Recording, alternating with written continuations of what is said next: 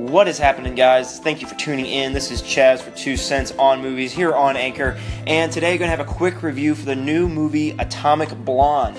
New release coming out this weekend. I checked it out earlier today.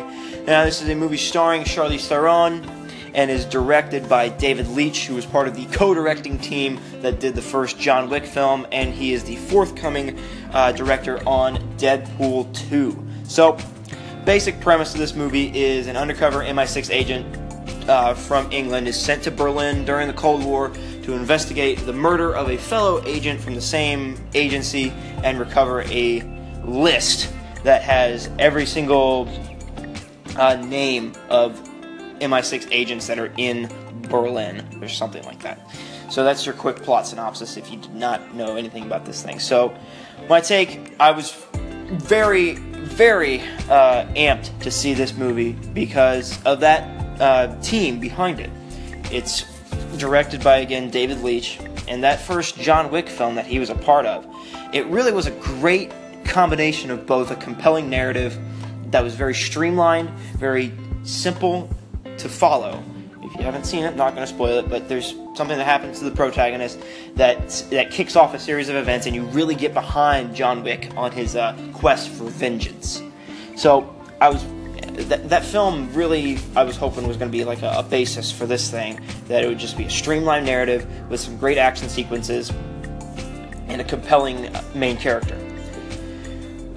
So my take on this movie is that it's it's good, but it's nothing near that first John Wick film. I don't think.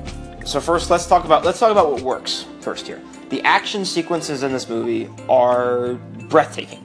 There, there's incredibly beautiful and well choreographed action sequences here, and there's one in particular that is at kind of the apex of the of the narrative that takes place in a stairwell.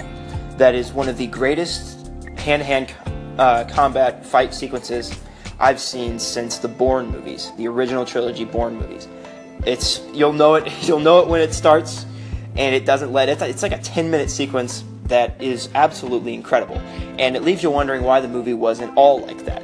Because there's some great and there's some great action scenes here and there throughout the film, and some great car chases, but none of them reach the the uh, the level that that stairwell sequence does.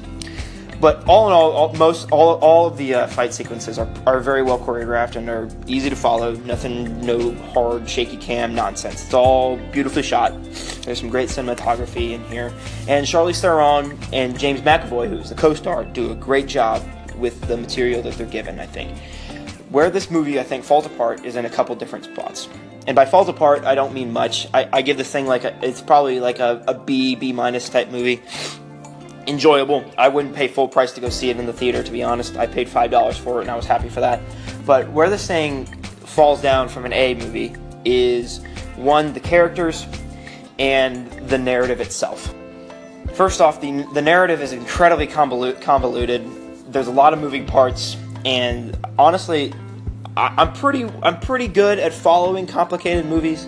Like it's not really usually a problem for me. I can use, it takes me a little bit to get something sometimes, but this thing, I don't know what it was. It, it, it was way too complicated than it needed to be. There's character names that you forget instantly, and they're, they're referring to these character names throughout the movie, and you're struggling to remember who's who.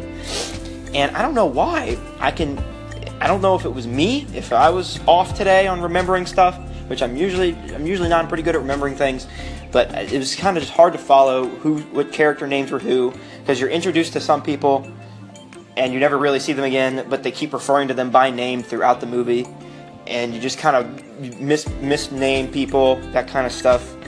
And then the characters. Charlize Theron's character is not very deep. There's not much to go on there. You don't really get much of a backstory. You don't really get what her motivations are. And motivations in general are a big problem for this movie. Some people do things that you don't really know why they're doing them, and you don't understand their character motivations. That, that I think that was a, another big issue for this film. So all in all, final thoughts here. I do recommend this. I gave it like a B, B minus. If you're itching for an action movie, I, I would recommend Atomic Blonde to you.